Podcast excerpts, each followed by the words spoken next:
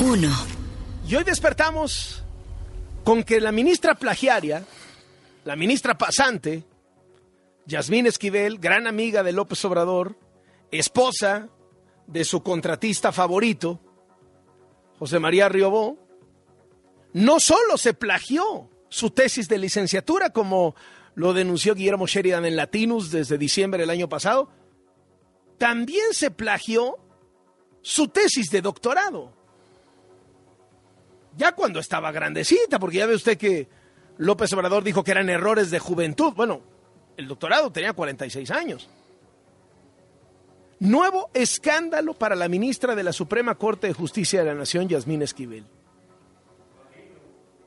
Resulta que hoy el diario El País, con una investigación de los periodistas Cédric Raciel y Beatriz Guillén, documenta que la ministra plagió la tesis con la que obtuvo en dos mil nueve el doctorado en Derecho por parte de la Universidad de Náhuac. En números cerrados, se plagió la mitad de su tesis. De cuatrocientas cincuenta y seis páginas que tiene la tesis, doscientas nueve coinciden con el trabajo de doce autores que desde luego publicaron antes de que saliera la tesis de la ministra.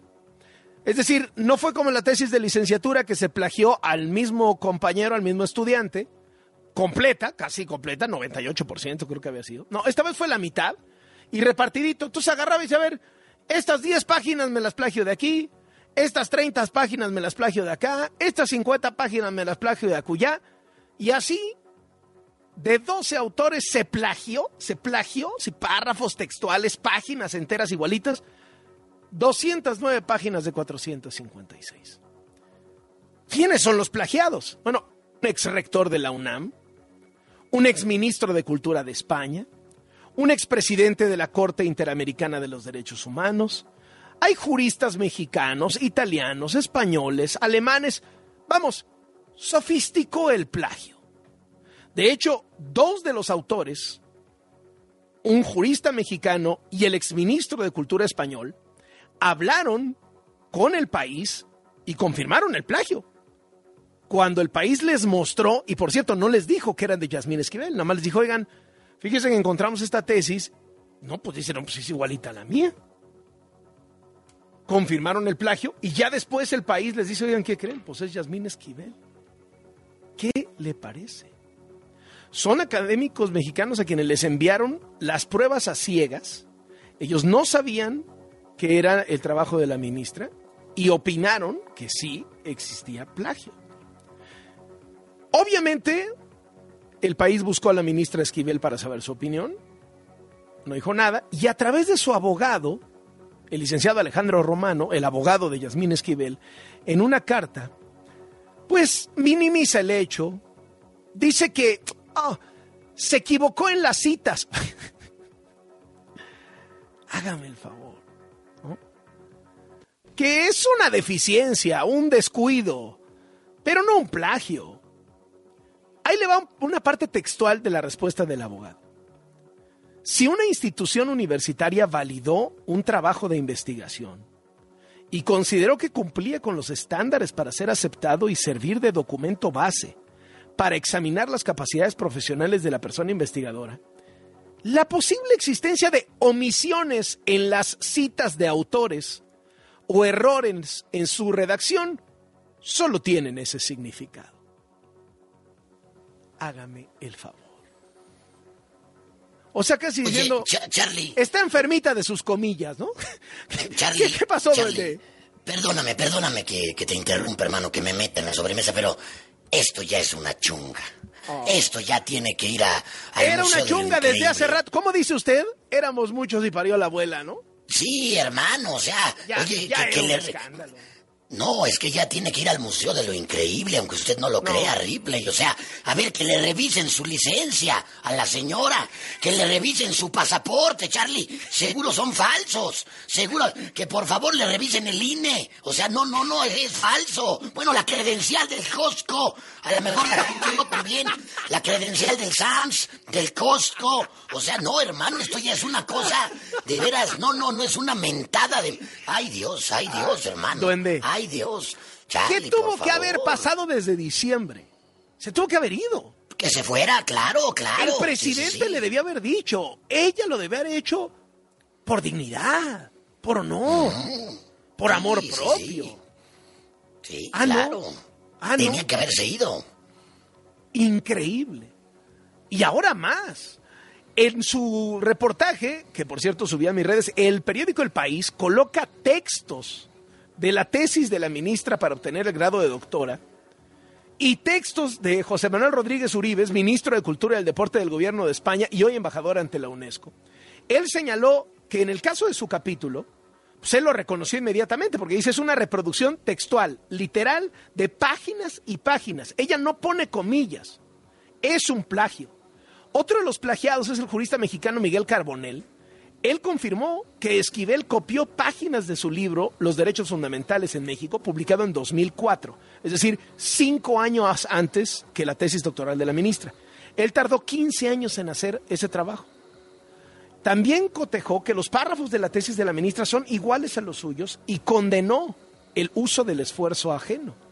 El País recalca que los autores hicieron la prueba a ciegas, es decir, no les dijeron que era la ministra Yasmín Esquivel. Le dijeron, oiga, nos encontramos esta tesis, ¿es un plagio de usted? Así. Cuando entregó la tesis, Yasmín Esquivel era magistrada del Tribunal Superior Agrario. En enero obtuvo el voto aprobatorio de los siete sinodales, todos académicos de la Universidad de Náhuac. Eh, su asesor de tesis, José Antonio Núñez Ochoa, pues es el que salió a defenderla. La, una de las primeras cartas que publica Yasmín Esquivel cuando la primera acusación de plagio en diciembre del año pasado es de José Antonio Núñez Ochoa, diciendo, no hombre, esta ministra es la octava maravilla. Ah, mire, pues es el que le dirigió la tesis doctoral plagiada. Es increíble, increíble. Mediante el procesador de coincidencias de textos Turnitin y la verificación directa de las bibliografías, los reporteros encontraron en la tesis de la ministra extractos del jurista italiano Luigi Ferrajoli. O sea, una cosa es citarlos, poner entre comillas y decir esto lo dijo tal persona, y eso es súper normal en un trabajo académico, y otra cosa es volarte páginas enteras sin, de, sin, sin, sin citarlos. Del jurista español José Castán Tobeñas, del presidente del Tribunal Supremo de su país, Eh, que murió en mil novecientos sesenta y nueve, del académico venezolano Pedro Nikken, del expresidente de la Corte Interamericana de los Derechos Humanos, eh, el jurista alemán Rainer Arnold, de los españoles Gregorio Pérez Barba, del expresidente del Congreso y padre de la Constitución tras el franquismo Eusebio Fernández y Antonio Enrique Pérez. Tomó extractos del constitucionalista Ignacio Burgó Orihuela, del político Jorge Carpizo, ¿se acuerda? Que fue rector de la UNAM y secretario de Gobernación y presidente de la Comisión Nacional de Derechos Humanos en México. Bueno, hoy en la mañana le preguntan al presidente López Obrador sobre este tema. Y pues López Obrador solo quiere hablar de García Luna. Dijo, no, no, no, esto no es nota, esto no es importante, escúchelo. Pero la tesis de doctorado de, de, de, de Yasmín Esquivel, que ahora dice que, se dice que es plagiada, ¿no? Pues ya tiene, ya lleva mucho tiempo eso ya... Ya, no, ahora sí que como dirían ustedes, no es nota, ya no es nota, o sí es nota. Porque el, el, presidente, aparentemente, el presidente aparentemente creía que le estaban preguntando de lo de diciembre, y no, los reporteros le estaban diciendo, no, no, no, es que lo de diciembre fue su tesis de licenciatura, esta es la de doctorado, es otro plagio, y López Obrador, pues ya sabes, se la saca, no, no, no, no, no es nota, no, no, no, no, no, no, no, qué cosa. Querido Charlie, querido ah. Charlie, perdóname, este, la verdad es que me atrevo a, a entrar, hermano, porque sí, dígame, tengo en mis manos, tengo en mis manos, déjame lo abro. Es, es un, es un documento, hermano. Sí. Es un, un, un, un, bueno, en realidad son varios, son unos textos, Ajá, unos textos muy, muy bellos, textos hermosos que tuve la oportunidad de conseguir de Yasmín Esquivel, ah. que se me hacen maravillosos. ¿En serio? No sé si me lo permitas. O sea, textos de Yasmín Esquivel. No, por favor, son, por favor, ¿dónde? Sí. Eh, mira, solamente quisiera comentar algunos fragmentos con el auditorio, o sea, citar algunos párrafos que bien merecen la pena ser escuchados, Charlie. Es, son unos textos de, de Yasmín Esquivel. Por ejemplo, el primero es, a mí se me hizo, hasta me hizo reflexionar. Este, el primero dice así: en un lugar de La Mancha, de cuyo nombre no quiero acordarme. No ha mucho tiempo que vivía un hidalgo de los de lanza en astillero, adarga antigua, rocín flaco y galgo corredor. ¿Pero eso es un texto de Yasmín Esquivel? Totalmente, totalmente, es, no, total. Es más, quiero comentarte otro más, rápido, rápido. Dice, dice, había una vez un principito que vivía en un planeta apenas más grande que él y que tenía la necesidad de un amigo. Para aquellos que comprenden la vida, les habría parecido mucho más. ¿También es un texto de Yasmín Esquivel, duende? cien por ciento de Yasmín, no, Charlie, ¿no me crees? No, bueno, no le déjame, creo. déjame, aquí está otro, aquí tengo otro. Mira, aquí está. En torno de una mesa de cantina, una noche de invierno, regocijadamente departían seis alegres bohemios. Los ecos de sus risas escapaban y de aquel barrio quieto iban a interrumpir el imponente y profundo silencio. Tengo uno más que se me hace maravilloso. ¿También es de Yasmín Esquivel?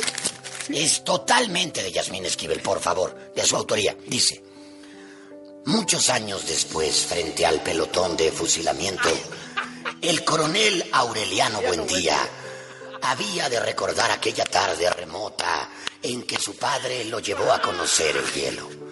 Tengo uno más, si me lo permites. Uno más, uno más. Que se me... es, eh, aquí dice autora Yasmín Esquivel. Aquí dice, hombres necios que acusáis a la mujer sin razón, sin ver que sois la ocasión de lo mismo que culpáis.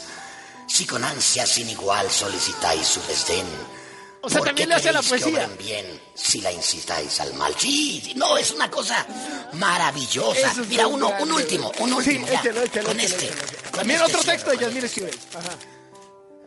No es por hacerles desaire, es que ya no soy del vicio. Ustedes me lo perdonan, pero hace más de seis años que no bebo copas, aunque ande con los amigos. Que si no me cuadran, harto. ¿Para qué de hacerme el santito si he sido rete borracho como pocos lo hayan sido? Pero ahora sí, ya no tomo, aunque me lleven los pingos. No, esa es una cosa... Poesía, literatura... Ah, ¡qué bárbaro! ¡Qué, qué, qué, qué, qué fragmento! ¡Qué, qué textos! Qué qué... Gracias, está documentado. Está documentado. Ah, ah, ah, ah, Ay, ay, ay, hermano, es que es una chingada. La jefa de gobierno de la Ciudad de México, Claudia Sheinbaum, se refirió al nuevo caso de plagio de la ministra. Tienen que analizar las instituciones académicas.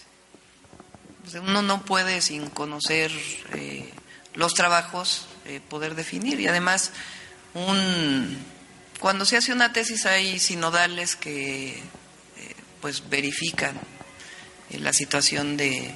de la investigación que se hace, su veracidad. Entonces, son las propias instituciones académicas quienes tienen que validar o no eh, la realización de una tesis. Entonces, eh, pues creo que la, el doctorado es de la Universidad de Náhuac. Eh, si mal no, no revisé la nota, no, no tengo conocimiento, pues tendrá que decir la propia universidad, igual que en el caso de la UNAM. ¿Qué cosa? En el otro plagio de la ministra Yasmín Esquivel, con el que obtuvo su título de licenciatura en Derecho, el Tribunal Colegiado de Materia Administrativa retiró parcialmente la censura que se había impuesto a la UNAM para pronunciarse sobre el caso. Aún se mantiene lo que tiene que ver con la decisión final de este asunto. Entonces, pues sigue la protección del Poder Judicial, menos, pero sigue la protección hacia la ministra Yasmín Esquivel, que no sé qué está esperando. No sé qué está esperando. Pero bueno, qué cosa. Siguiente tema de sobremesa. Dos. López Obrador quiso hablar del tema García Luna, obviamente. Dijo que qué bueno que ya salió el P A N a hablar del asunto, pero que para el expresidente Felipe Calderón no va a ser un tema fácil de deslindarse y mucho menos para los panistas de asimilar. También celebro que después de un tiempo, porque se quedaron como pasmados, ya empezaron a, a manifestarse, ¿no? En este caso... los dirigentes del P A N, acerca de que si es militante o no García Luna, pues eso no es lo fundamental. Lo fundamental es que fue hombre clave para enfrentar la delincuencia y se asoció a la delincuencia con Fox, que sí era militante del P A N. o solo que ya no sea militante Fox del P A N, o era a lo mejor de Morena, ¿no? Y fue secretario de Seguridad Pública de Calderón, y de acuerdo a la Constitución, a las leyes, el titular del Ejecutivo nombra a sus secretarios, depende del presidente, el secretario de Seguridad. ¿No hay manera de desligarse de García Luna? No se puede. ¿Cómo? Dijo que hasta los panistas tendrían que pedir una investigación a fondo para saber el grado de responsabilidad de los que estaban alrededor de García Luna. Pedir a García Luna que informe cómo era su relación con Fox y cómo era su relación con Calderón. Es poco creíble de que solo es, a ver, un grupo, un cartel, como ellos le llaman, así nada más, aislado, como en el limbo. ¿Dónde están las autoridades de los dos países de mayor nivel o del mismo nivel? No sabían o sí sabían. Y también hay un senador republicano que está pidiendo información a las agencias, o mejor dicho, quiere que las agencias de Estados Unidos informen cuál era la relación que tenían con García Luna. ¿Le, se le insistió si él pedía traer a García Luna a México para testificar aquí? México ofrecería a García Luna un testigo protegido en nuestro país. Tiene la posibilidad de hacerlo allá. Sí, también, pero tiene que agotarse, ¿no?, el procedimiento en Estados Unidos. Yo creo que no. Yo creo que además lo más conveniente sería que esperáramos, ¿no? Es en junio. Y le volvió a insistir a García Luna pues que se vuelva testigo protegido de Estados Unidos. Y él no ha hablado. Lo ideal sería que estuviese en disposición de aportar información, más información. Y esto, repito, no solo podría significar menos años de cárcel, de cárcel, sino nos ayudaría mucho a conocer todo. Si se descongela la cuenta, no significa de que ya se les exoneró. Ese es un procedimiento legal, pero el juicio continúa. Hay denuncias penales. Ahí usted escuchó al presidente López Obrador, bueno, pues invitarle nuevamente a García Luna a que sea un testigo protegido, claro, en Estados Unidos. López Obrador coincidió con el senador Ricardo Monreal de que México vivía en un narcoestado, pero que en su gobierno ya se vive distinto. Con respecto al plan B, el senador Monreal pidió al secretario de Gobernación que publique ya el decreto y de esta forma se puedan dar las entradas a las acciones de constitucionalidad, ya que el tema está en la Corte. Congresistas de Estados Unidos manifestaron su preocupación por la aprobación del plan B del presidente López Obrador a la ley electoral. Fue el caso de los senadores demócratas Joaquín Castro y Chuy García. Ambos señalaron en sus cuentas de Twitter que el I N E ha sido un pilar para la democracia de México y que las nuevas disposiciones disminuyen la autonomía y la capacidad de realizar elecciones libres. Además, les preocupa el impacto que tendrán los cambios en la democracia de México y los límites que ponen para castigar a los políticos por violar las leyes electorales. En tanto, el presidente del I N E, Lorenzo Córdoba, dijo que los despidos de los trabajadores, como se contempla en el plan B, bueno, pues tendrá un costo de tres mil quinientos millones de pesos en indemnizaciones. Anoche el presidente del I N E le dijo a Loret, a Carlos Loret en Latinus, que confía en la Corte, ya que el plan B sí abre muchos problemas que pueden causar hasta nulidad de una elección y sí atentan contra la realización de un proceso electoral. En tanto, el ministro de la Corte, Alberto Pérez Dayán, defendió ayer la resolución de frenar la aplicación del Plan B en las elecciones de Coahuila y el Estado de México. Reconoció que la Corte está bajo una fuerte presión para resolver la constitucionalidad del Plan B, pero que eso, bueno, pues es un tono normal de lo que se mueve en la Corte. Justo a tres días, pues, de la concentración en el Zócalo, ayer fue activada la contingencia ambiental en el Valle de México. Por esta contingencia fase uno no circulan los autos con holograma cero y doble cero engomado azul y terminación de placas nueve y cero. La Comisión Ambiental de la Megalópolis informó que la radiación solar prevaleció durante todo el día, hubo viento débil y pues obviamente tuvieron que poner la contingencia. Casualmente, algunos dicen se trata de ciencia, otros dicen, bueno, se trata de, de disminuir o de hacer que la gente no llegue hasta el próximo domingo a la concentración en defensa del I N E. Evangelina Hernández, buena tarde, ¿qué dijeron hoy? Rocío, Arely, perdón, pues, Rocío Jardines. Areli, ¿cómo estás? Muy buenas tardes. Así es, Carlos, pues les informo que no hay contingencia o que se active por asuntos políticos. Fue la reacción de la, de la jefa de gobierno de la Ciudad de México, Claudia Sheinbaum, a estos señalamientos que la contingencia ambiental anunciada por la Comisión Ambiental de la Megalópolis desde la tarde de ayer, pues se trata de un truco para contrarrestar la movilización contra el Plan B. Hace unos momentos en conferencia ella aseveró que solo se trata de un asunto científico, enfatizó que es la oposición la que está utilizando, pues ya de plano cualquier tema para mantenerse en contra de su gobierno, y les pidió incluso pues que mejor hablen de, eh, el expresidente Felipe Calderón. Vamos a escucharla. La oposición va a usar lo que sea, que si hacemos una cosa, que hacemos una cosa, que si no hacemos, ¿por qué no hacemos? Eh, imagínense ustedes que hubiéramos llegado a los límites de contingencia y que la C A M E no hubiera decretado la contingencia. Entonces no tiene nada que ver, pues es eh, el lo que dice la ciencia, lo que dicen los datos, lo que dicen los números. Entonces, ellos de todas maneras van a usar eh, lo que sea. Eh, por eso es bueno decir que, pues sería muy bueno que quien hablara ahí en el Zócalo, hablara de la guerra contra el narco, de García Luna. Y afirmó que la administración local sí está teniendo comunicación constante con los organizadores de Mi Voto No Se Toca, y negó que se vaya a dar cierres extraordinarios a la marcha ni se va a hacer dar suspensión al sistema de transporte colectivo, detallando, Areli, que la única estación que no tendrá servicio el próximo de, domingo será Zócalo. Mi reporte. Muy bien. Muchísimas gracias, Rocío. Estamos al pendiente con este asunto. Nuestra compañera Rocío Jardines, siguiendo las actividades de la jefa de gobierno de la Ciudad de México. Se confirman que ya son cien ciudades las que van a tener concentraciones. Hay ciento veinte organizaciones que convocan. Además, se ha hecho llamados para, se han hecho llamados para manifestarse en el extranjero: Washington, Nueva York, Los Ángeles, San Antonio, Houston, McAllen, Brownsville, Austin, París, Madrid, Barcelona, Praga. Se va a poner en serio el movimiento este domingo. Vamos al siguiente de sobremesa. Tres. En Ensenada, Baja California, fue asesinado el fotoperiodista José Ramiro Araujo. La fiscalía dio a conocer la información dos días después y aseguró que lamentablemente el asesinato se dio tras un asalto. El presidente López Obrador se refirió hoy en la mañana a la marcha de estudiantes de la Universidad de Zacatecas. Dijo que están en su derecho de manifestarse y su, que su gobierno está haciendo su trabajo para pacificar al país. Y ahí volvió a mencionar a García Luna y dijo que la violencia en México es el fruto podrido de lo que dejó García Luna.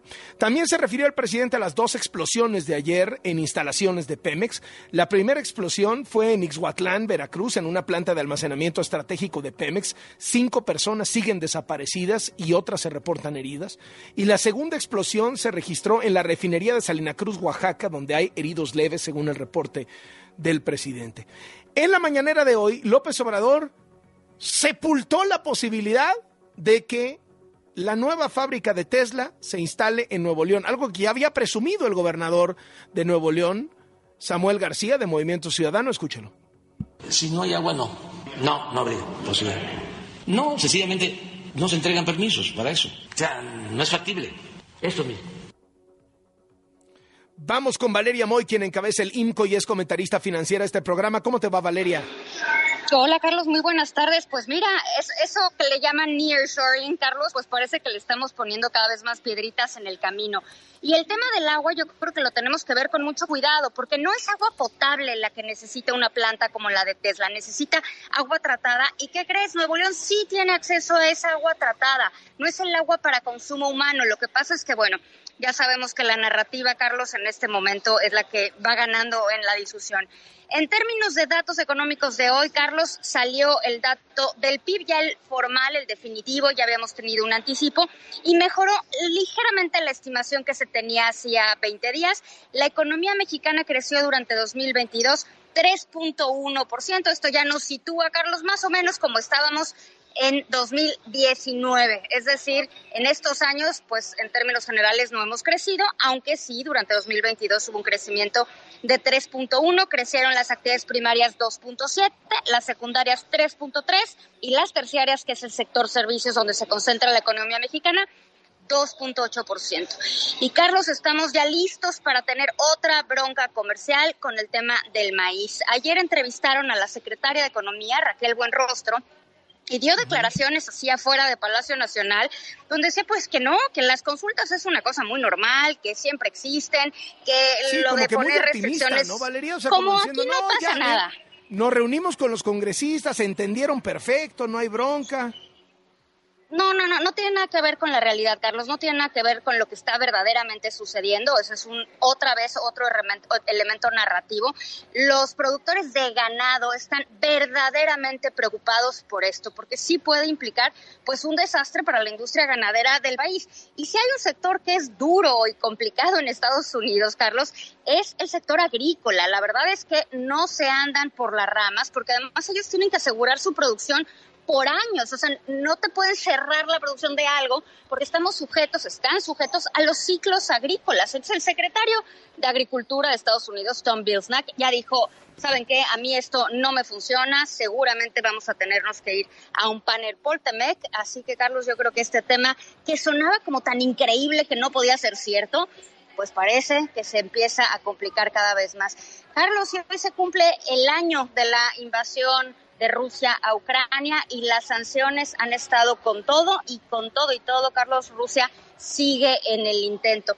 En febrero del año pasado se cerró el acceso de Rusia a todas las divisas internacionales, se les congelaron las transacciones con el Banco Central, no puede hacer transacciones con ninguna economía que no sea Rusia, quizás sí con China. Se sancionaron a trescientas setenta y ocho personas en términos personales, que son básicamente políticos, empresarios, se les cancelaron sus cuentas y acceso a algunos activos que tenían en Europa. Creo que la sanción, quizás dos sanciones bien importantes, es en términos de energía, pues ya el grupo de los siete, la Unión Europea y Australia, prohíben venderles materiales a Rusia para que puedan refinar petróleo. Hay un montón de problemas para la importación de gas y petróleo ruso. Estados Unidos ya la prohibió. Europa no ha podido hacerlo porque depende en gran medida del gas ruso, pero Estados Unidos ya lo prohibió. Y finanzas, que esto es quizás lo que es más serio de la sanción, pues desconectaron a los bancos rusos del sistema internacional de pagos, del sistema SWIFT. Y bueno, pues hoy van a poner, hoy anunciaron ya más sanciones contra Rusia. Estados Unidos dijo que pondrán, en conjunto con el G siete, pues más aranceles a cien productos como metales, carbón y productos químicos. Muy bien. Muchísimas gracias, Valeria. Gracias, Carlos. Hasta luego. Hasta luego. Una de la tarde con veintinueve minutos. Como nunca. Cuatro. Ucrania cumple un año de ser invadido por Rusia, un año de terror, de huir de casa, de enterrar a jóvenes que han dado la vida por defender a su país.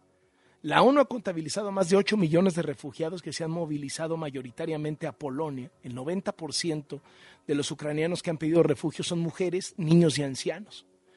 La Comisión Europea ha recibido la denuncia de sesenta y cinco mil crímenes de guerra, más de...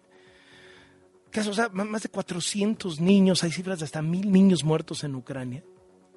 Ocho mil niños y niñas están huérfanos, alojados en campamentos o casas de familiares. Luego se habla de seis mil niños ucranianos robados por Rusia para adoctrinarlos en sus escuelas. La ONU aprobó por amplísima mayoría, incluyendo México votó, una resolución para que Rusia salga de inmediato de Ucrania. Y el presidente de Ucrania, Volodymyr Zelensky, dijo que su país saldrá victorioso. Estamos listos para cualquier cosa. Derrotaremos a todos porque somos Ucrania. Así empezó el veinticuatro de febrero de dos mil veintidós, el día más duro de nuestra historia moderna. Hace un año, un agresor se convirtió en verdugo, en saqueador y terrorista. No tenemos dudas que rendirán cuentas, no tenemos duda que venceremos. Desde Rusia, el gobierno de Vladimir Putin advierte que está listo para una guerra larga. El presidente de Estados Unidos, Joe Biden, informó que habló con los líderes del G siete y aseguran que todos van a seguir apoyando a Ucrania, que han renovado el compromiso para endurecer las sanciones financieras sin precedentes contra el gobierno de Putin. China, por su lado, pidió a Rusia reanudar las negociaciones de paz con Ucrania y priorizar la paz lo antes posible. China advirtió que las armas nucleares no deben usarse en este conflicto. Por cierto, Zelensky confirmó que tiene planes para reunirse con el presidente de China, Xi Jinping. cinco. Y cerramos contigo a la sobremesa, como siempre, mi querido Beto Lati. Muy buen viernes. Con todo gusto, Carlos. Buenas tardes, o no tan buenas, para el Fútbol Club Barcelona. Cuarta eliminación europea del Barça en un lapso ligeramente mayor al año, porque la temporada pasada, en fase de grupos, que había llegado ahí Xavi como relevo a mitad de la misma, no avanzó en la Champions, terminó en la Europa League, y ahí lo eliminó el Eintracht Frankfurt, a la postre el muy sorpresivo campeón de esa Europa League. Y esta temporada, ya con Xavi de inicio, ya con un gasto que hipotecaron parte del futuro del club para poder acceder a contrataciones muy relevantes, como uno de los mejores goleadores contemporáneos de la última generación, Robert Lewandowski, el Barça tampoco trascendió en la Champions, quedó fuera y como tercer lugar fue la Europa League, y a la primerita le tocó el rival menos deseado, pero no pudo con él, el Manchester United. La afición culé, la afición barcelonista pensaba que acaso esta temporada con tan buenas señas, coronados en la Supercopa Española imponiéndose con autoridad sobre el Madrid, además con ocho puntos de ventaja sobre los mismos merengues, el Barça tendría algo distinto. Pero cada que sale Europa contra un rival serio, no puede. Y como muestra solamente al Victoria Pilsen, este equipo muy débil de República Checa, ha podido derrotar en todo este lapso, en esta Champions League y luego en la Europa League, pues ha quedado fuera ahora a la primera. Un Barça que ayer no tuvo la capacidad de reacción y que el United terminó sabiendo jugar el partido mejor. Sí, no estaba Pedri, no estaba Gavi, los dos juveniles mediocampistas del Barça, ausencias por demás relevantes, pero no algo que justifique. Y como llueve sobre mojado sobre las Ramblas y sobre Paseo de Gracia y sobre el Camp Nou, sigue el escándalo del Barçagate. Carlos, es que esta novela no para. Una persona que daba coaching a los árbitros desde, mil, desde mil, eh, dos mil siete hasta dos mil diecinueve, uh-huh, también recibía pagos a través de la empresa del vicepresidente del comité de árbitros. Y ya apareció un árbitro que en la actualidad funge como videoarbitraje y que fue árbitro de primera división en toda esta década, para demandar penalmente, explicando que hubo presiones para beneficiar al Barcelona. ¿Qué? Todos los equipos de España, de primera y segunda, están quejándose y querían hacer un comunicado grupal. ¿Cuál fue el que no le entró? El acérrimo rival, el que más detesta al Barça, el que le desea lo peor, pero el que no se activa en su contra, su mejor amigo y aliado hoy por hoy, el Real Madrid. Esto siempre me lleva a pensar en por qué el derbi de Glasgow, Celtic contra Rangers, se llama Old Firm, la vieja empresa, el viejo negocio.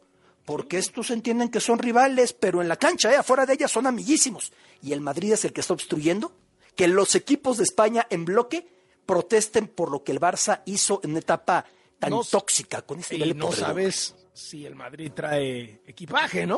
A lo mejor le dice, no vaya a ser, se metan no ahí, vaya a ser, ¿no? Somos amigos en la Superliga, vamos bien juntos, negociamos los contratos, que aparte los contratos de televisión en España, a diferencia del resto de las grandes ligas europeas, tienen una predilección de Barça y Madrid que tienen una cuota muy superior al resto. En Inglaterra es como quedaste en la tabla, en Inglaterra sí es meritocracia pura, ahí no. Entonces, van de la manita, el Madrid no va a protestar, le dijeron a Florentino y dijo, no, vamos a dejar que las causas sigan su curso. En otra etapa hubiera aparecido el Madrid corriendo a señalar y a colgarse, pero no, es un escándalo terrible y pues no siempre el equipo puede cargar al club, el equipo en la liga va cargando al club porque está jugando maravillosamente, pero en Europa el equipo sucumbió y entonces vemos ya sin esa cortina de buen fútbol el humo de este cochinero que hay. Gracias Beto Lati, al ratito más deportes, un abrazo. Encantado.